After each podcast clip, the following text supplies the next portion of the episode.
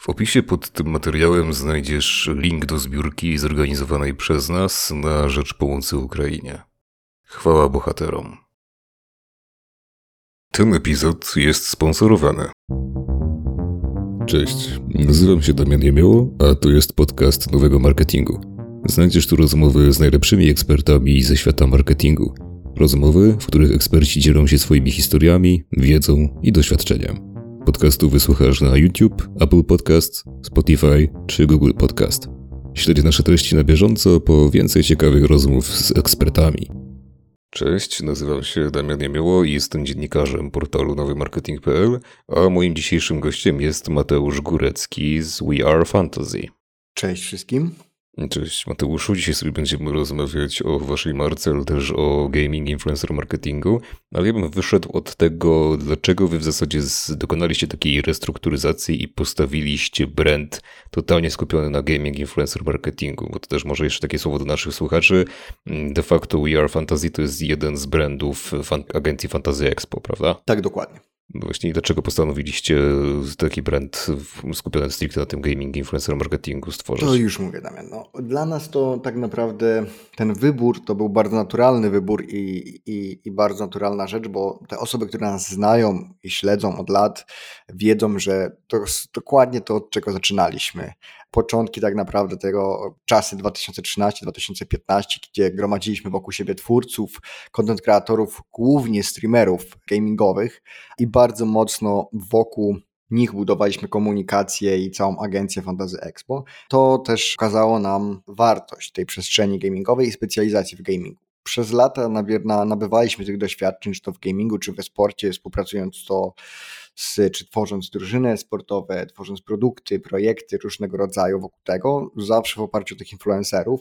No i gdzieś tam, że tak powiem, za, za zawsze byliśmy uważani za butik. Stąd też ten butik influencerski, stąd też czując, że to jest ten moment, kiedy możemy sobie na to pozwolić, to jest dobry moment tak na bazie tych doświadczeń Polskiej Ligi Sportowej, którą wydzieliliśmy e, też, gdzie, która wcześniej była projektem tak naprawdę w ramach Fantasy Expo, zobaczyliśmy, że to jest kolejny naturalny krok dla nas, żeby sfokusować się w 100% na tych działaniach e, czy na tym produkcie influencerskim i postawić dedykowaną agencję pod e, talent managementową, pod działania influencerskie skupione właśnie na gamingu i e-sporcie. No właśnie, jeśli tutaj już mówimy o tym, to jacy twórcy są w zasadzie zrzeszeni w VR Fantasy i też jakie korzyści dla marek niesie współpraca z nimi?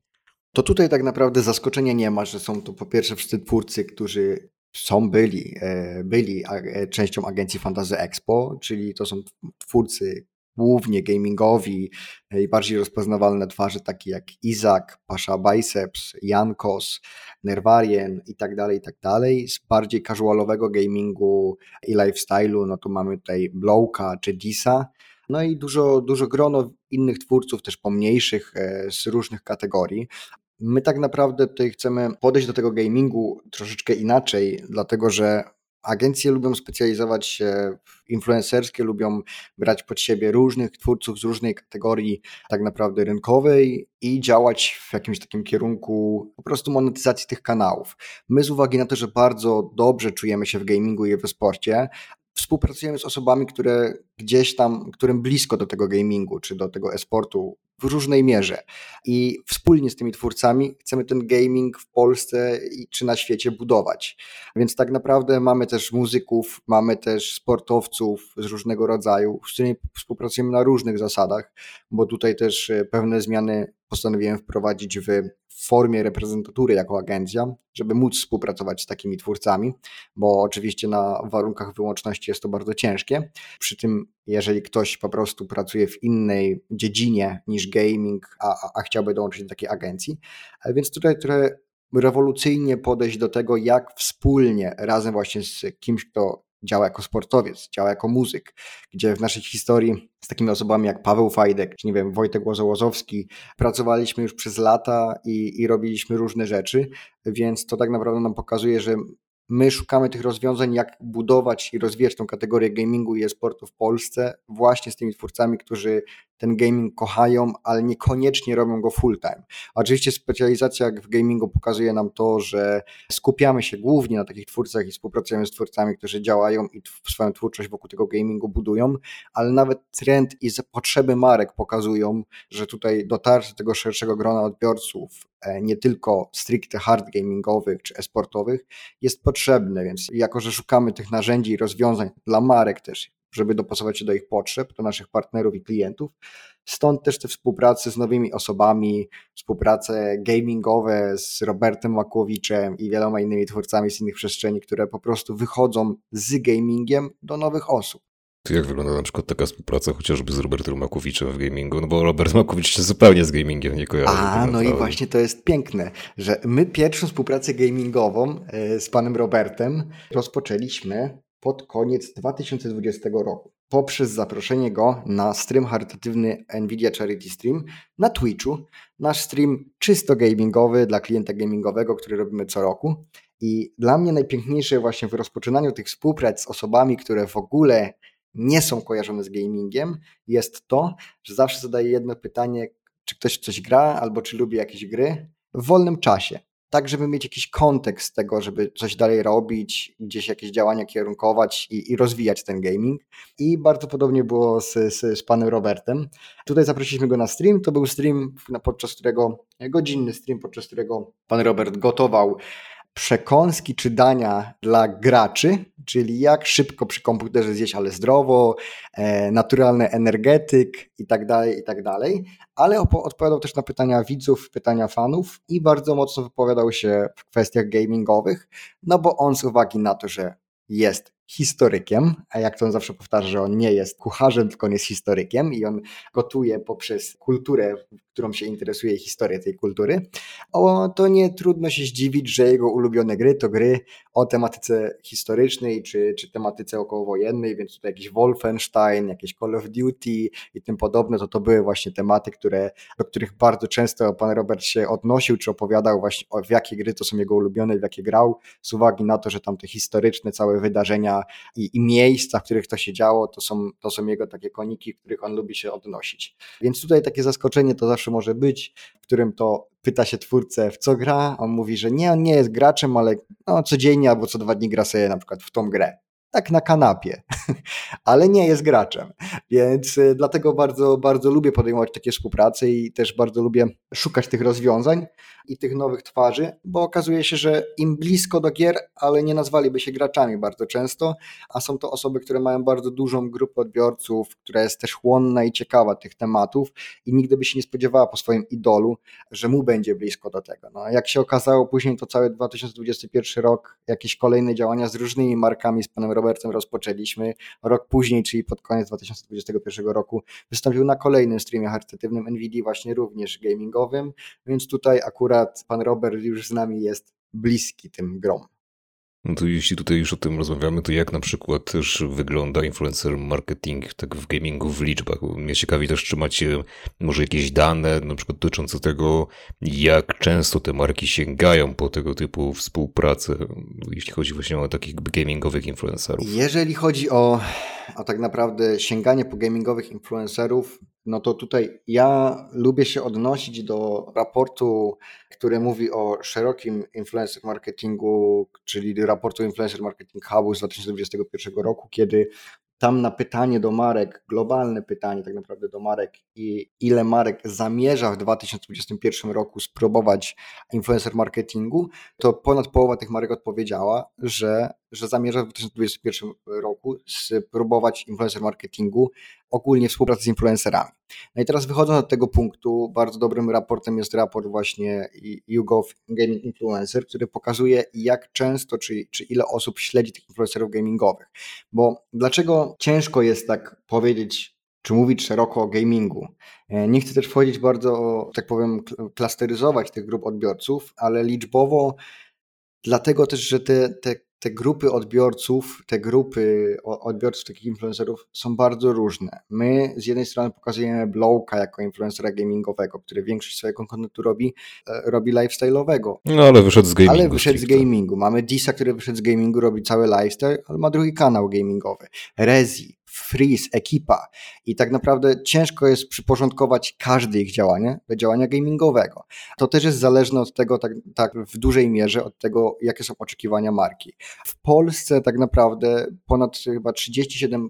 osób y, śledzi influencera, przy, influencera przynajmniej jednego. My jesteśmy w top chyba cztery krajów y, na, na, na świecie, przed, przed Niemcami, przed Francją, pod względem tego, ile osób śledzi influencerów w Polsce jedna dziesiąta, że tak powiem, czyli około 10% z tych osób, dla Polski to jest 22% osób w tej grupie wiekowej 18-34, śledzi influencerów gamingowych. To pokazuje poziom zainteresowania tym, tymi influencerami gamingowymi. A sytuacja pandemiczna i ostatnie lockdowny przez, przez ostatnie dwa lata pokazały tylko to, jak dużo większe jest zainteresowanie tą kategorią. I oczywiście ona się rozkłada w dużej mierze, te zainteresowanie 75% mężczyźni, 25% kobiety, ale to też z uwagi na to, że bardzo często influencerki, która gra w gry, ale robi też content lifestyle'owy, bądź gra w gry bardzo casualowe, nie kategoryzuje się jako influencerki czy, influ- czy odbiorcy gamingowego te grupy się bardzo mocno przecinają i też dlatego, że ten trend, czy ta akceptowalność gamingu, jak to, czy wchodzenie gamingu do mainstreamu w dużej mierze wpływa na to, jak się rozkłada ten, ta grupa odbiorców. No wiadomo jak to jednak jest, ale stereotypy znikąd się nie biorą i tak naprawdę też jest jakaś wypadkowa ich i z uwagi na to, że jednak o gamingu przez wiele lat myślało się i mówiło się jak o, o, o domenie mężczyzn, młodych, młodych właśnie chłopaków. Stąd też tak to się kształtowało przez wiele lat i dopiero jesteśmy w okresie, kiedy to się bardzo mocno zmienia. W niektórych krajach wyrównują się te statystyki, dlatego że w tym właśnie takim bardziej hardkorowym gamingu, nie tylko takim casualowym czy grach social mediowych, tych kobiet pojawia się coraz więcej w esporcie. Esport zawsze był właśnie tyle otwarty, żeby, żeby akceptować zarówno drużynie graczy męskich, jak i żeńskich. Wybór marek i to, czy wybierze sobie influencera gamingowego, czy nie gamingowego, jest liczbowo do przedstawienia dlatego bardzo ciężki, dlatego że większość influencerów, których mamy, czy duża część tych topowych influencerów, czy w Polsce, czy na świecie, wyrosła wokół tego gamingu, wyrosła z gamingu, posiada dwa kanały, czy nawet trzy kanały i tak naprawdę trzeba byłoby podzielić te działania case by case. No mamy statystyki, które mówią o tym, jak duży jest rynek gamingowy, ale to też są takie statystyki, które ja zawsze lubię mówić, że przekłamanie ich leży w tym, że w większości tych badań zliczane są przychody ze sprzedaży gier pudełkowych, szczególnie ze sprzedaży gier. Więc to nie są mm, działania, że tak powiem, czy to, czy to nie są budżety marketingowe, ale ilość czy poziom zainteresowania tym, tym influencerem, tych odbiorców, plus grupa wiekowa, o której tu rozmawiamy, która jest naj, tą najbardziej e, tak naprawdę płodną grupą konsumentów dla klientów, pokazuje to, jak dużym zainteresowaniem te, e, ci gamerzy się, się tutaj cieszą i że to tylko będzie się rozwijało. W zasadzie to czemu tak się dzieje, że, te, że ci gamerzy się cieszą coraz większym zainteresowaniem i dlaczego w zasadzie ci gamingowi influencerzy są aż tak popularni w Polsce? Czy zauważyłeś jakieś konkretne kwestie dotyczące tego, że my na przykład bardziej się nimi interesujemy niż chociażby nasi zachodni sąsiedzi? Tutaj powiem szczerze, że ja bym to trochę rozdzielił, bo jeżeli chodzi o gaming jako całą kategorię, to wydaje mi się, że dla, szerok dla szerokiej kategorii gamingu, gdzie wliczamy sobie właśnie tych e, hardkorowych graczy, tych graczy esports entuzjast, których tak nazywamy, czyli entuzjastów esportu, czy casualowych graczy, to dla każdej grupy troszeczkę inaczej bym to podzielił. Jeżeli chodzi o tych hardkorowych graczy, którzy po prostu lubią grać w komputer co najmniej raz dziennie, co najmniej godzinę dziennie, lubią oglądać graczy i konsumują te media, to tutaj wydaje mi się, że nie odstajemy jakoś super od rynków zachodnich i w takiej formie, że nie wiem, nie, prze, nie prześcigujemy ich, nie prześcigamy ich w tej formie tego, że, że więcej konsumujemy, więcej oglądamy, a to, że ten nasz polski rynek jest na wysokim poziomie, to raczej wypadkowo też jest rozwiniętego po prostu rynku naszego. Ten rynek gamingowy, rynek technologiczny na arenie europejskiej to jeden z czołowych rynków pod względem rozwoju, więc tutaj plasujemy się w czołówce. Jeżeli chodzi o odbiorcę esportu, to tutaj jesteśmy fenomenem i widzimy ten efekt małysza tak naprawdę, tej małyszomanii. I to jest bardzo bliskie Polakom i tego się nam nie odmówi, że jednak potrafimy wspierać aktualne czasy, aktualna sytuacja najbardziej, najlepiej to pokazuje, że po prostu na hura jakkolwiek kraj był w różnych formach podzielony, ludzie mieli swoje zdania, było, były i tak ostatnio postpandemiczne trochę czasy, takie dla nas wszystkich ciężkie, tak wszyscy razem zebrali się do pomocy czy do wsparcia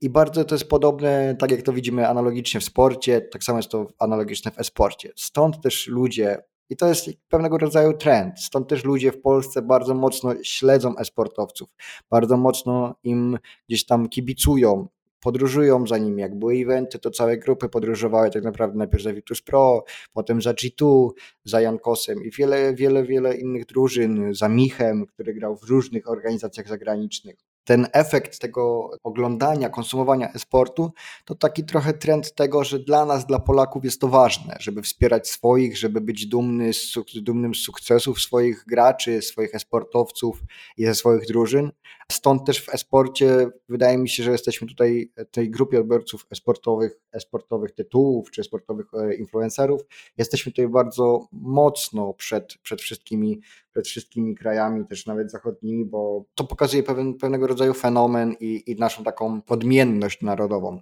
A jeżeli chodzi o tych casualowych graczy, no to tutaj jest to po prostu bardzo mocno podzielone, bo to też w dużej mierze zależne od tego, jak duży jest rynek też YouTube'a, jak duży jest rynek Twitcha pod względem tych gier i jaki jest trend w danym kraju na te gry. No u nas jest tak, że mamy tych takich topowych influencerów, którzy grają casualowo gry kilku, ale wszyscy z nich mają bardzo duże grupy odbiorców i tak jak właśnie wymieniłem na początku, są to osoby, które na tym gamingu wyrosły, doszły do pewnego rodzaju, do pewnego rodzaju sufitu pod względem grupy odbiorców i postanowiły po prostu pójść dalej, robić, robić rzeczy trochę bardziej lifestyle'owe, ale dalej blisko tych gier i to też pokazuje takie naturalne etapy rozwoju tych twórców, no bo tak jak widzieliśmy, czy to PewDiePie'a, czy tak jak widzieliśmy u wielu innych twórców e, za, za granicą. No to też myślę, że nawet i u polskich właśnie tych wspomniałeś chociażby Blowek, tak, Gimper, Blowek, Gimper, właśnie Freeze czy tak Rezi, no to, to są tak jakby...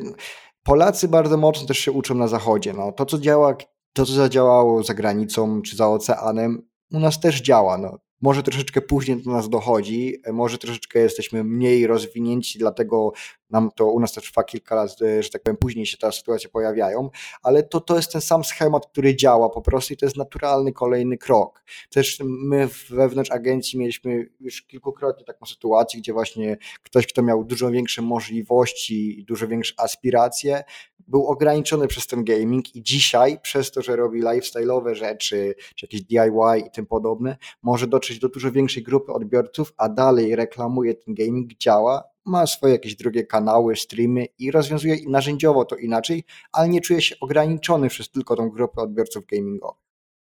No tak, ale tutaj też wspomniałeś chociażby o tych casualowych graczach i jak sobie popatrzymy na różnego rodzaju raporty dotyczące tego, jak mniej więcej ten rozkład płci pod względem graczy się prezentuje, no to w zasadzie według tych raportów to Polki stanowią prawie połowę graczy w naszym kraju, a jeśli mówimy na przykład o mm, stricte mobilnym gamingu, no to tutaj nawet jest przewaga Polek nad Polekami i mnie zastanawia, dlaczego tak się dzieje, że spora część z tych kobiet na przykład nie uważa się za graczki, nie uważa się za gamerki, i czy faktycznie gdzieś tutaj te kobiety jednak są o wiele bardziej zainteresowane grami niż nam się wydaje. Tak to jest. W sensie jest dokładnie tak. Ja polecam raport, który już od wielu lat dla Ministerstwa Kultury przygotowuje GOL. To jest raport State of Polish Gamers, Polish Gamers State. Nie, nie, nie mogę sobie teraz przywołać dokładnie nazwy. To jest raport, taki bardzo obszerny raport, ponad 100 stron, tego jak ten gaming się rozkłada i tutaj kategoryzacja tych graczy jest bardzo podobna jak w wielu metodologiach, czyli casualowi graczy to jest ten, ten najniższy poziom piramidy, potem mamy tych hardkorowych graczy, którzy grają codziennie na komputerze i inwestują w stanowiska, czy to gamingowe, czy to PC, czy, czy, czy konsole, no i tych entuzjastów e-sportu, którzy są tylko tą dziesiątą częścią całego tego community gamingowego. Idąc od góry, no u góry mamy samych mężczyzn tak naprawdę, bo e-sport to jest w 95% przypadków mężczyźni, no i tutaj patrząc też na, na to, kto śledzi sporty, nie tylko e-sport, kto śledzi sport tak naprawdę analogicznie do e-sportu, no to też w dużej, mierze, dużej mierze czy większości to są mężczyźni, więc tutaj nie ma dużych zaskoczeń. Przy hardgamerach, tak jak powiedziałem, tutaj się rozkłada i tak bardziej dla, na, na, w kierunku mężczyzn, a mniej kobiet, no ale tutaj w zależności od kraju i tego też, jak ten trend postępuje, te zmiany są widoczne i, i te pojawianie się czy zwiększanie się grupy kobiet tutaj jest też widoczne, ale to dalej jest raczej mniejsza grupa odbiorców i to jest zależne też od, od tytułu gry, od, od wielu rzeczy. No to jest tak samo, jak mamy dyscypliny sportu. A jeżeli zejść na sam dół, do tych casual gamerów, no tutaj się okazuje, że w, według niektórych badań w różnych metodologiach okazuje się, że tych grupa kobiet to może być nawet 70% i czasem 65%, 60% graczy e, wszystkich w Polsce. I z czego to wynika? No, wielokrotnie właśnie widziałem kiedyś takie badanie, bo akurat tutaj z, z chłopakami z Golu gdzieś tam e, blisko się trzy, trzy, trzymamy, trzymaliśmy się też swego czasu w ramach tych badań, że dużo osób w, w tych badaniach ankietowych na pytanie, czy jest graczem, odpowiadało, że nie jest. A po serii pytań doszczegóławiających okazywało się, że jednak, aha, czyli według metodologii, czyli gram raz w tygodniu na jakimś urządzeniu, czy to mobilnym, czy na komputerze przeglądarkowo, czy gdzieś, to jestem graczem. Okazywało się, że musieli zmienić odpowiedź na tak, jestem graczem. I tak, to jest też tak to, do czego się odniosłem na samym początku, że wielokrotnie pytając jakiegoś takiego twórcę, muzyka, sportowca, nie wiem, jakiegoś reportera, hej, jesteś graczem? Nie, nie jestem graczem. Mało tego, czasem niektóre osoby są zawstydzone i mówią, tak jakby cieszą, czy są dumne z tego, że nie, nie, ja nie jestem gamerem, ja nie jestem graczem. Czyli dalej ta stereotypizacja graczy dalej gdzieś tam e, jest. A w momencie, w którym zadaję pytania, a w co grasz? Jak często grasz? Okazuje się, no tak, jesteś graczem. Mało tego, nawet hardkorowym graczem. Grasz bardzo, bardzo dużo. I to tak naprawdę wynika właśnie z tego, że ludzie nie mają świadomości, te, tego, że są graczami, tutaj właśnie kobiety jeszcze częściej, może z pewnego też stereotypu tego gamera takiego, w którym się poruszamy, stąd też no, nasze zadanie, nasze, naszych twórców, influencerów czy partnerów, to to, żeby pracować nad zmianą tego stereotypu, bo to jest tutaj dla nas bardzo ważne, a kobiety właśnie w dużej mierze to są gry przeglądarkowe, czy gry mobilne, czy różnego właśnie rodzaju takie gry, które są, mają dużo niższy próg wejścia, a co za tym idzie, ciężko się identyfikować też, e, czy, czy mówić o czymś, co ma taki niski próg wejścia i nie jest tak wyspecjalizowane. E, zobaczmy na młode osoby, które po prostu uczą się bardzo dużo i ćwiczą, żeby wejść w jakąś grę, która ma wysoki próg wejścia, gry FPS, gry typu MOBA, gdzie trzeba nauczyć się stu postaci, itemów, buildów, strategii i tym podobne. To też daje jakiś powód do dumy, powód do kontekst do rozmowy do identyfikowania się z tą grupą odbiorców. Tutaj, jeżeli mamy kogoś, kto w autobusie wyciąga sobie telefon i pogra w Candy Crush Sagę, to jest taki no-brainer tak naprawdę. I jakkolwiek można taką osobę nazwać gamerem, casual gamerem, bo ona konsumuje tą grę, w sensie gra w nią, uczestniczy w tym życiu tej gry i tak dalej, i tak dalej. Czasem nawet zasięgnie języka, czy poczyta coś o tej grze. To nie znaczy kompletnie, że, że nie jestem graczem, a ona się z tą grą nie identyfikuje, czy z byciem graczem. Stąd też właśnie takie te badania bardzo często tak wyglądają. Klienci bardzo często właśnie o to pytają, marki się nad tym zastanawiają. Bardzo ciężko jest dotrzeć do takich graczy, bo jednym środowiskiem gry, w którym taki gracz się tak, w którym taki gracz się gdzieś tam obywa czy, czy przebywa, to jest środowisko gry, in-game. Bardzo cieszy mnie ten trend, który teraz idzie w kierunku takiego metaversu gamingowego, żeby te gry pozwalały na integrację marki, integrację produktu w obszarze gry, a nie tylko jakiś taki screening najgorszego rodzaju, jaki wiele, od wielu lat widzieliśmy w, w grach mobilnych bo to pozwoli do tego, gra do, do tego gracza dotrzeć z uwagi na to, że casual gamerzy po prostu nie konsumują mediów czy influencerów związanych z tymi grami. No tutaj jeszcze, jakbyśmy się chcieli tak pochylić stricte nad gamingowymi influencerami, to bym cię poprosił o jakąś taką definicję dotyczącą tego, bo w zasadzie można powiedzieć, że naszą słuchaczność to troszeczkę mogło to zamieszać, ze względu na to, że gdzieś tutaj wspominałeś chociażby o takich postaciach, jak na początku rozmawialiśmy tutaj o Robercie Makowiczu, który, no tak jak mówiliśmy, nie kojarzy się z grami, chociaż sam jest graczem, jak najbardziej, ale właśnie jak to do końca wygląda w takim razie, kto może być gamingowym influencerem, czy to jest tylko i wyłącznie sportowiec, streamer czy youtuber, który nagrywa gameplay, gameplaye, czy też może jednak to pojęcie powiedzieliśmy znacznie, znacznie rozszerzyć i to są też na przykład takie właśnie, to są właśnie casualowi gracze chociażby. Ja lubię tutaj dzielić tak naprawdę tych twórców na, na trzy takie grupy. One są bardzo mocno podzielone poprzez pryzmat grupy odbiorców. Tych grupy odbiorców, tego, tego kontentu tak naprawdę, bo z jednej strony trochę, żeby pomóc tutaj słuchaczom i,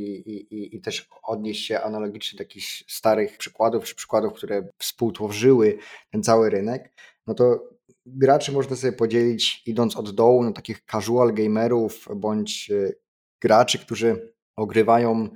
różne tytuły gier, zależnie od tego, jaki to jest trend, jakie są zainteresowania. No i tutaj mamy z jednej strony jakichś youtuberów, którzy mają osobne kanały gamingowe, czy tu mamy nawet takie postaci jak dzisiaj e, WK Cox warszawski, który, który ma swój kanał gamingowy, a ich kontent normalnie to jest sportowy, Rezi, Blowek i tym Dis, którzy mają swoje kanały, bądź w ramach swojego kontentu produkują jakiś content gamingowy, czasem sobie coś zagrają, wokół tego tematu się poruszają, ale też do takich e, graczy i twórców gamingowych, już stricte gamingowych, dobrym przykładem są tutaj ci nasi gracze z początków YouTube'a, do których mogą się odnieść słuchacze, czyli nie wiem, Rojo czy Rock, którzy od początku tego YouTube'a tworzyli content wokół gier. Bardzo ubolewam nad tym, że kategoria multigamingu w Polsce nam tutaj trochę po, podupadła, bo, bo nie mamy już dużo twórców, którzy na swoich kanałach, tak jak właśnie Rock, Royo czy Bonkol, ogrywają kolejny i kolejny i kolejny tytuł gry dla szerokiego, grona, dla szerokiego grona odbiorcy. Dzisiaj bardzo mocno się to sklasteryzowało, bardzo mocno się to poukładało w jakieś takie hermetyczne grupy zbudowane wokół różnych gier. Czyli są to właśnie tego, tego typu content kreatorzy, którzy kreują swój content wokół gameplaya, wokół samej rozgrywki gry, ale robią to w formie jakichś review, w formie przetestowania, czy po prostu przejścia jakiejś kampanii, dużo bardziej casualowej formie niż taki hard gamer, który skupia się na jednym tytule gry, ogrywa go i stara się w nim być coraz lepszy. E, mamy tutaj twórców właśnie takich, którzy zbudowali swoją prezencję wokół jednego tytułu gry, tutaj twórców jest różnych, mamy różne tytuły gier, czy to gry typu FPS jak Fortnite, czy Call of Duty, czy CSGO, ale też dużo bardziej casualowe, bo mamy też twórców gier, e, którzy tworzą gry, content gier mobilnych jak Clash Royale czy, czy, czy Brawl Stars, co, co bardzo jest pocieszające, że ten, ten rynek gier mobilnych, czy wokół też content kreatorów się bardzo mocno rozwinął. Ale mamy też twórców, których ja sobie tutaj troszeczkę obok e, grupuję, czyli streamerów bo streamerzy, w większości przypadków streamerzy gamingowi, których możemy śledzić na takiej platformie jak Twitch, to są twórcy, którzy specjalizują się w produkcji kontentu live. Oni przechodzą, grają czy rozwijają się w tych grach na live. To są osoby, które bardzo rzadko potrafią czy specjalizują się w tworzeniu jakiegoś porywającego kontentu na kanały YouTube z uwagi na to, że to nie jest ich typ kontentu. Ich typem kontentu to jest wejście w interakcję na żywo, jak w programie live ze swoją grupą odbiorców, w ramach specjalizacji w tą daną grę. I czy to jest specjalizacja w jakąś casualową grę, w którą sobie on gra, grę jakąś na konsoli i tym podobne, czy w tytuł esportowy, w którym on się najbardziej zna, to jakby typ, sam typ tworzenia tego kontentu już definiuje też, kto się znajdzie w tej grupie odbiorców tego danego influencera. E, no i właśnie tą ostatnią grupą, która może należeć do youtuberów, bądź może należeć do streamerów gamingowych, to są ci esportowcy. Tutaj tak naprawdę możemy sobie to podzielić, bo profesjonalnych graczy e-sportu, którzy tworzą content i są bardzo mocno zasięgowi, jest mało. I to mało na całym świecie, z uwagi na to, że są to jednostki, te najlepsze jednostki, które z jednej strony są specjalistami w swojej branży, a z drugiej strony mają tą charyzmę i prezencję sceniczną, żeby zebrać wokół siebie dużo ludzi. Tacy, takie osoby jak Jarek Pasza Biceps Jarząbkowski czy, czy Marcin Jankowski, Jankos, właśnie takie osoby jak, jak Michu, to są osoby, które potrafią wokół siebie Taz, Neo, stary Virtus Pro, to są osoby, które wokół siebie mogą zebrać ludzi, bo oprócz tego, że są specjalistami w jakiejś przestrzeni, to jeszcze mają to jeszcze mają tą charyzmę, żeby tworzyć ten content, a nie tylko skupiać się na swojej grze. Więc to są osoby, które z jednej strony mogą tylko streamować i nie możemy ich spotkać nigdzie indziej, a to są osoby, które mogą robić tylko poradniki na YouTube'a albo przypominać o jakimś nowych patchach, update'ach do gry i analizować je od tej strony specjalistycznej, bardzo mocno sportowej strony. Tutaj tych twórców nie ma tak dużo, jeżeli chodzi o esportowców, ale mamy też twórców gamingowych, którzy tworzą content wokół tytułów esportowych. Czyli mamy kogoś, kto gra sobie w tą grę, jest hard gamerem, czy streamuje, czy, na, czy, czy tworzy ten content na YouTubie, ale właśnie robi to przez pryzmat tej grupy odbiorców, która chce być lepsza w tą grę, która chce uczestniczyć w życiu tej gry od tej strony kompetytywnej, rozwijać swoje umiejętności i śledzić właśnie tych, tych esportowców, którzy nie zawsze generują kontent, nie zawsze mają na to czas, to nie jest ich główny cel tego działania. Więc tutaj tych graczy tak naprawdę podzieliłbym dalej tak samo. Od jednej strony tych casualowców, którzy robią różny content, ale dalej ten gaming jest im bliski, się pojawia. Tych youtuberów, czy to esportowców, e, esportowych, czyli content wokół esportu, czy gamingu esportowego, jak i ten content hard gamingowy i streamerów, którzy są tą inną kastą, która też może się dzielić na esportowców bądź tych hard gamerów. A właśnie jeśli chodzi o stricte marketing, przy udziale takich chociażby streamerów, youtuberów i esportowców, to domyślam się, że tutaj są też pewne różnice i możesz na przykład wskazać, jak mniej więcej działa się z, z tymi poszczególnymi grupami, jak wyglądają tutaj takie działania stricte marketingowe, no bo jednak na przykład na żywo podczas streamu troszeczkę inaczej może wyglądać promocja marki, aniżeli przy jakimś materiale sponsorowanym na YouTubie, który jest bardziej statyczny. Tak, tak. Najważniejszą rzeczą w przypadku działań w ogóle marketingowych wokół gamingu to zrozumienie podstawowych podstawowej zasady, którą jest to, że takich podstawowych dwóch zasad, o których ja lubię przypominać, że każda gra to inna dyscyplina sportu. Inna osoba śledzi tenisa stołowego, inna osoba śledzi golfa, inna osoba śledzi, inny profil osoby śledzi piłkę nożną. Więc warto o tym pamiętać, zastanawiając się nad tym, w jakim kierunku gamingu, że tak powiem, uderzyć, w jakim, do jakiego odbiorcy ja chcę dotrzeć. Więc to jest pierwszy ten poziom analizy, czyli analiza do kogo ja chcę dotrzeć, to muszę dopasować taką target grupę też tytułu gry, czy twórcy, wokół których gier tworzy swój content. A drugi element to platforma. Każda platforma ma jakby swój profil odbiorcy. Po inny content idziemy na Instagrama, po inny content idziemy na YouTube'a, po inny content idziemy na Twitcha. I tak jak właśnie tutaj wspomniałeś, y, inaczej wygląda też działanie marketingowe, no ale ono wynika też z tego, że z jednej strony mamy jakieś możliwości narzędziowe i formatowe, no bo innym formatem jest format y, VOD, innym formatem jest format e, live'owy, a z drugiej strony to właśnie czego oczekuje od nas, od, od nas odbiorca. Robiąc działanie na Twitchu, czyli na platformie, która jest czysto live streamingowa i z założenia jest to platforma czysto gamingowa, mimo że tam lifestyle'owe kategorie się pojawiły, no to jesteśmy pewni, że działając na Twitchu dotrzemy do gracza. No ale mamy inne możliwości, tak jak wspomniałeś, promocji marki podczas live'a. Są to działania dużo bardziej real-time marketingowe, z uwagi na to, że no jest to podczas live'a. Są to działania dużo bardziej mediowe, czyli jakieś banery, e, które się pojawiają na live'ie, na czacie jakieś wyzwalacze, linki, różnego rodzaju rozwiązania narzędziowe, które właśnie poprzez to, kto coś napisze, ile się osób zbierze na czacie, ile wyskoczy jakieś informacji, ile osób napisze jakąś nazwę marki czy jakąś komendę, to może wyzwalać coś, co się pojawi na ekranie. Możliwości pokazywania produktu czy marki przez gracza są w dużej mierze ograniczone i są bardzo mocno telewizyjne. Z uwagi na to, że odbiorca przychodzi tam zobaczyć content gamingowy, content, który ten gracz na co dzień robi. I, i tak naprawdę są to właśnie takie możliwości, w których ktoś zrobi jakiś opening na live, pokaże produkt, odniesie się do niego, zobaczy jakąś ofertę, ale jednak jest to bardzo mały wycinek rzeczywistości, to jest bardzo mały wycinek tego kontentu, który on tworzy, z uwagi na to, że ci ludzie zebrali się tam po coś innego i specyfika tworzenia kontentu live jest bardzo dynamiczna. Dlatego najprościej o Twitchu czy o działaniach live streamingowych myśli się jak o kontencie telewizyjnym. Czyli jak nie mamy tutaj takich ograniczeń ilościowych, ograniczeń pod względem powierzchni reklamowej czy czasu wyświetlania reklamy, no ale tutaj te możliwości są bardzo, bardzo podobne do możliwości takich mediowych telewizyjnych. Jeżeli chodzi o content e, VOD, czyli content YouTube'owy, to jest tutaj to bardzo mocno zależne od tego, jaki produkt chcemy pokazać i wokół jakiego influencera, no ale tutaj możliwości mamy tak naprawdę dowolne, bo dużo z tych twórców potrafi zrobić dedykowany odcinek, czy, czy lokowanie samego produktu w swoim własnym odcinku. Oczywiście my jesteśmy zdania, że czym bardziej naturalne i organiczne będzie to lokowanie, czy ta integracja produktu u influencera, czy, czy, czy, czy dla odbiorcy gamingowego, tym lepiej dla marki, bo tym więcej osób to zobaczy, tym, tym delikatniej to, tym bardziej podświadomie zostanie to wchłonięte i tym pozytywniej będzie to odebrane. Tutaj mamy bardzo dobry przykład tego Squid Gamesa, który zrobił Mr. Beast we współpracy ze Supercellem, gdzie, gdzie tak naprawdę logotyp gry pojawił się tylko w tle i był przedstawiony jako, ta gra była przedstawiona tylko jako partner tej, tego całego przedsięwzięcia razem z jakimś linkowaniem pod odcinkiem, a wygenerowało to niemożliwą ilość po prostu e, pobrań pod względem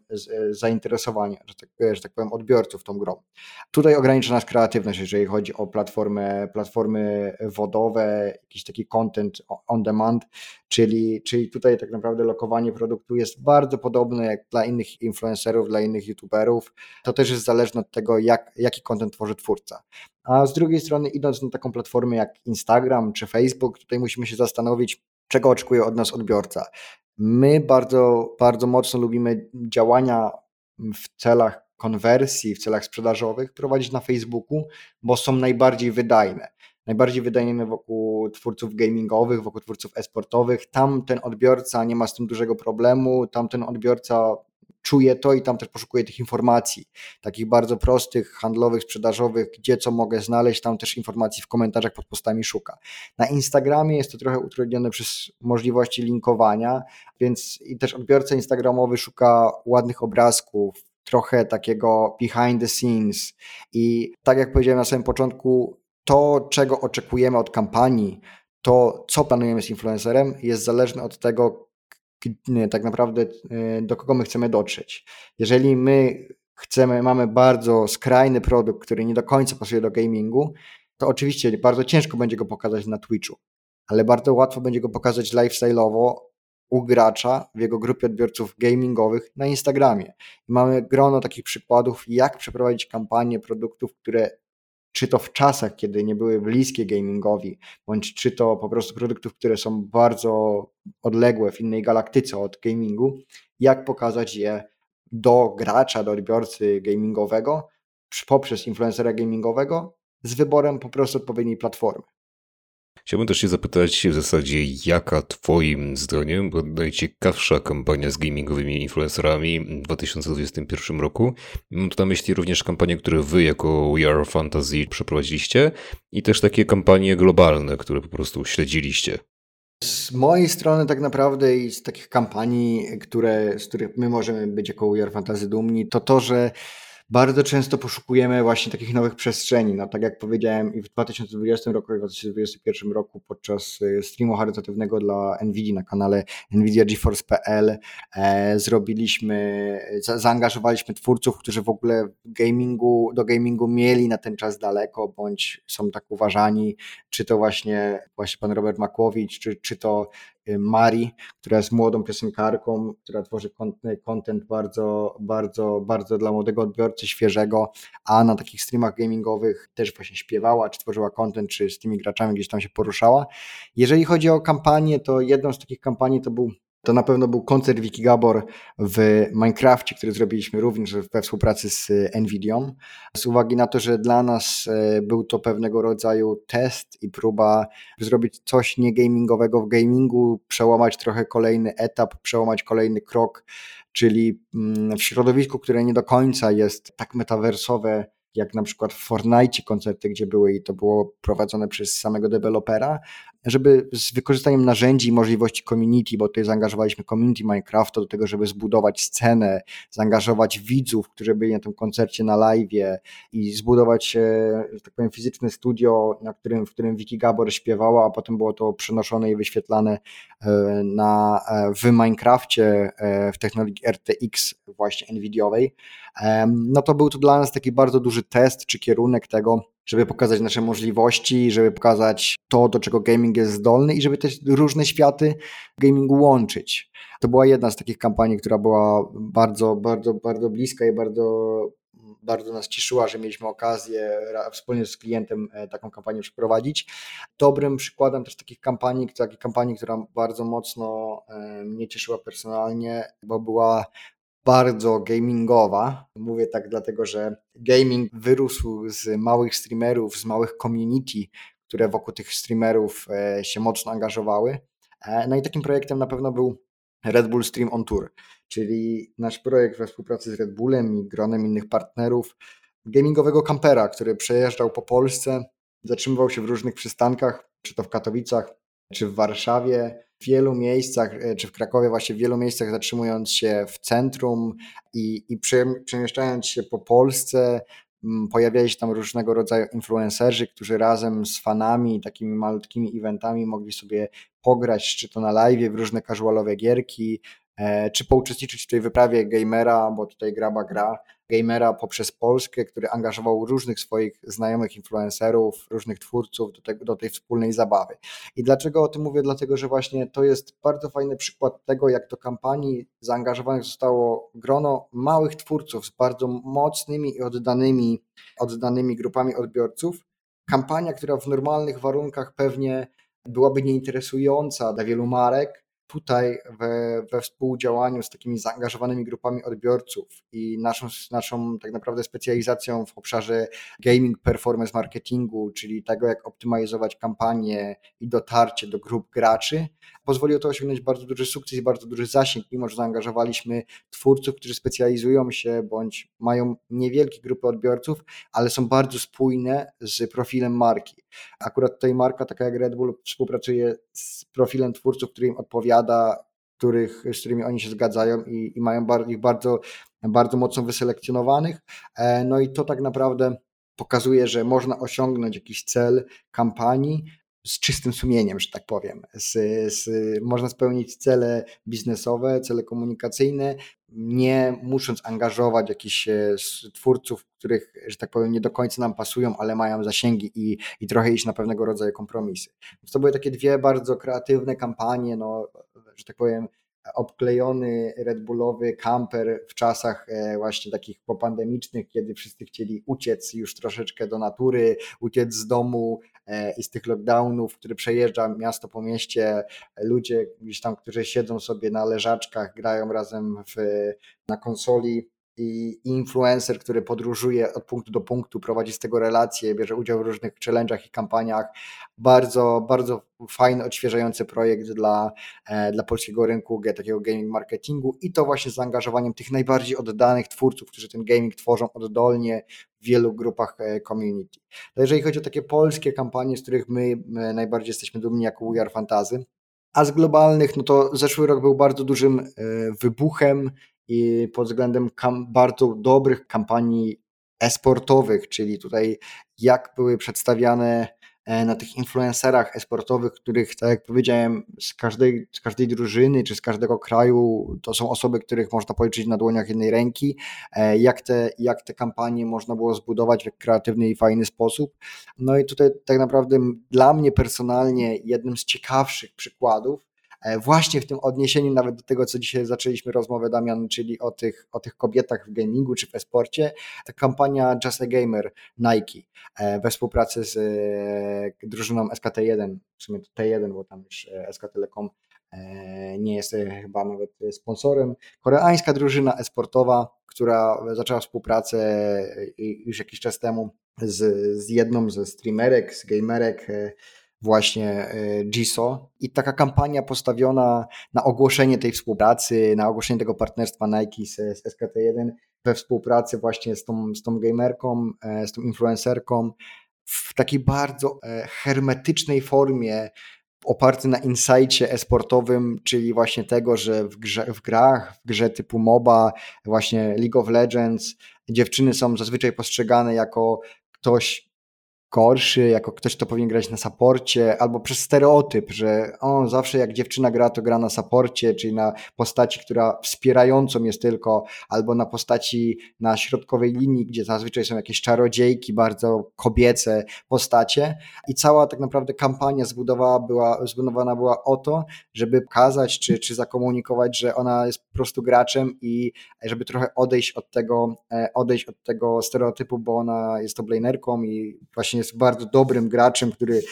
wielu mężczyzn zawstydza. I trochę właśnie w takiej formie ta kampania jest obrana, czyli Just a Gamer e, by Nike, e, Nike. I tak naprawdę tutaj dobrym też przykładem było inna współpraca bliższej nam drużynie, drużyny, dlatego że to, to drużyna Marcina Jankos-Jankowskiego, czyli G2 Esports. E, i tutaj ogłoszenie współpracy z Adidasem. Kampania się nazywa No Clue której to występuje właśnie Ocelot, czyli właściciel drużyny, e, były ekspro gracz tak naprawdę, który jest dużym influencerem i, i tutaj kampania na ogłoszenie tej współpracy w bardzo fajny, odświeżający, kreatywny sposób. I tych case'ów coraz więcej na arenie światowej, globalnej tak naprawdę powstaje wraz z największymi markami, takimi jak BMW, czyli to, że oni weszli w sponsory chyba sześciu czy ośmiu największych drużyn na świecie, postanowili to połączyć po jednym kloszem kampanii wielkiej, gdzie nigdy by się nikomu nie spodziewało, że można wziąć influencerów, graczy z różnych stron świata i wszystko wrzucić do jednego wora, niezależnie od jakichś tam niesnasek, czy tego, że to są po prostu kompetitorzy w tej przestrzeni, czy to sportowej, czy nawet biznesowej. Więc tutaj grono takich kampanii gamingowych, które pokazują, czy esportowych właśnie, czyli tego czubka, czubka tej piramidy odbiorców i twórców gamingowych, który, który pokazuje, że ten trend chodzenia gamingu czy esportu do, do mainstreamu jest już tak naprawdę naszą codziennością, jest coraz bliżej. Co prawda zniknęły nam eventy i, i, i, nie mamy już tak pięknych i wielkich wydarzeń na stadionach e, z wiadomych przyczyn, jakie były, jakie były jeszcze kilka lat temu, czy to organizowane przez Riot Games, czy przez Epic Games w ramach e, jakichś tam mistrzostw świata, e, czy to League of Legends, czy, czy Fortnite, no ale zeszłoroczny PGL Major, który też gdzieś tam prowadziliśmy kampanię w 11 krajach we współpracy z influencerami jak We Are Fantasy, to tutaj, to tutaj też właśnie pokazuje, jak duże jest dalej to zainteresowanie. Event się odbył, był bardzo dużym e, sukcesem, wrócił po dwóch latach, bardzo duże zainteresowanie, mimo że to CSGO, gra, która od 20 lat jest na rynku i jest odświeżana bardzo rzadko, gdzie bardzo mała zmiana jest bardzo dużym wydarzeniem, bo ludzie dalej tak bardzo chłoną tych zmian. Tutaj, tutaj, tutaj to pokazuje, że że te kampanie idą w takim kierunku odświeżenia coraz ciekawszych wydarzeń, coraz ciekawszych, bardziej porywających integracji, bardzo kreatywnych i niestandardowych, ale w takiej formie właśnie, na takim poziomie, poziomie globalnym, takim poziomie innych kategorii rynkowych, czyli gaming już tutaj nawet nie odstaje, a wyznacza trend.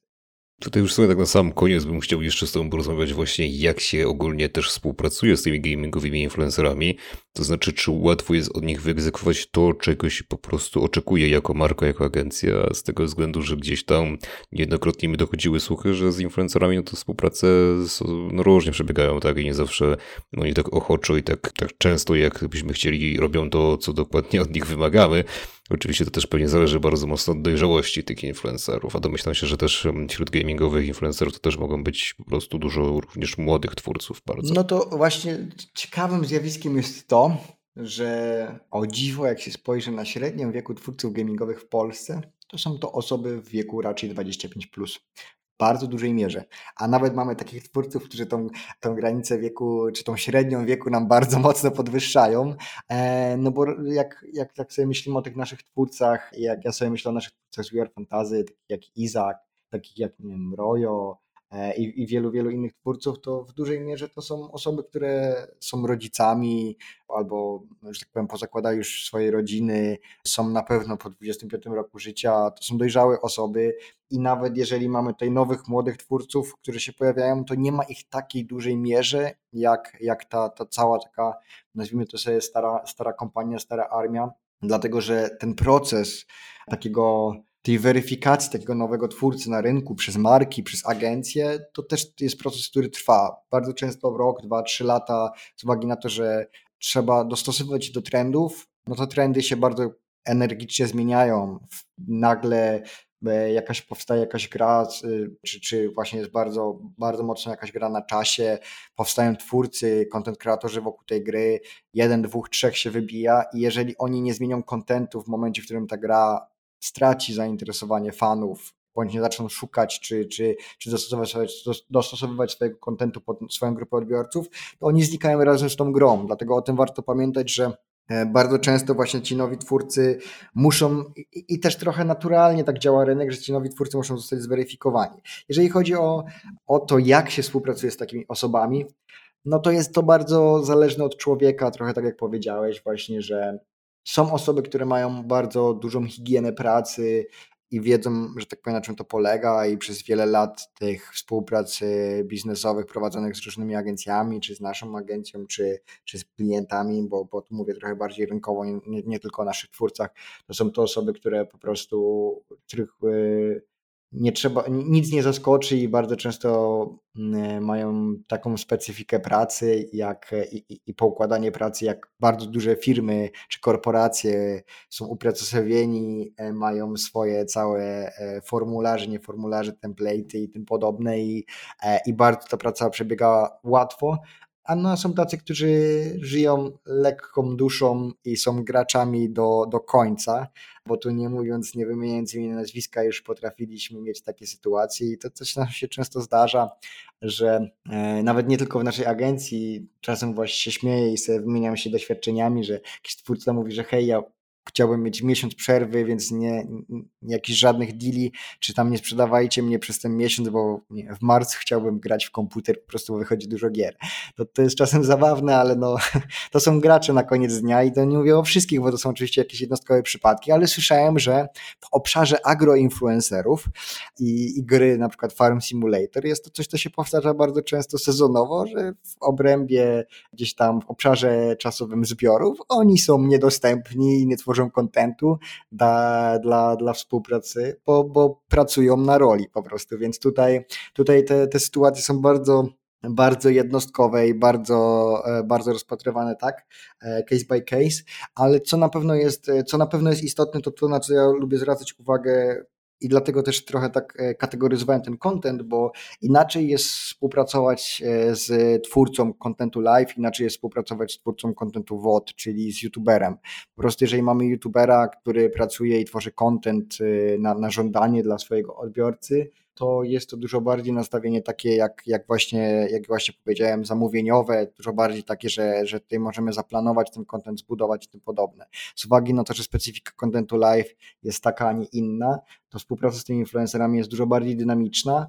No i o czym warto pamiętać, no to są to gracze czyli o godzinach pracy. Mało kto właśnie wtedy i, i, i, mało który klient jest w tym obszarze wyrozumiały i to rozumie i, i, warto tutaj edukować rynek pod tym względem, że no gracze zazwyczaj prowadzą swoje transmisje live w godzinach wieczornych. Są to osoby, które potrafią wstawać w godzinach popołudniowych, godzinach czasem nawet wieczornych i prowadzić transmisję od godziny 17, od godziny 18 do 4, 5, 6 rano, mając bardzo duże grupy odbiorców. Więc nasza edukacja i nasza rekomendacja, która tutaj się zdarza, no polega na tym, że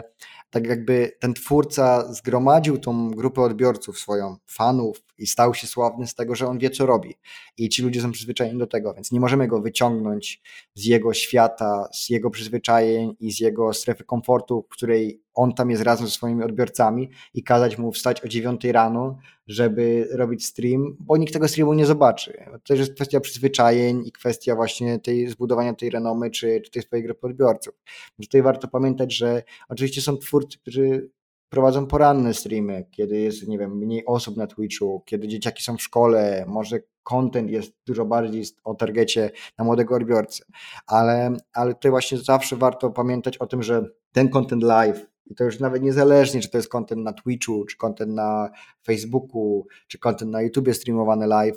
Bardzo często w wielu przypadkach to jest content po prostu streamowany w godzinach wieczornych. Tym samym akceptacja działań marketingowych, czy, czy, czy, czy raportowanie jakichś działań, to są bardzo często godziny wieczorne, w których to, w których to te działania są prowadzone marketingowe, czy weekendy, więc tutaj wyrozumiałość klientów i zrozumienie tej materii i współpracy z takimi influencerami jest bardzo kluczowa. Dobrze, to ja Ci dziękuję bardzo w takim razie, Mateuszu, za rozmowę i przybliżenie tego, jak działa Wasza marka We Are Fantasy, ale też jak właśnie wygląda stricte ten influencer marketing w gamingu. I oczywiście życzę powodzenia tutaj w dalszym rozwoju waszej marki agencji Fantasy Expo i mam nadzieję, że zobaczymy znacznie więcej takich ciekawych i naprawdę skutecznych, fajnych kampanii gamingowych na naszym polskim rynku. Dziękuję bardzo również.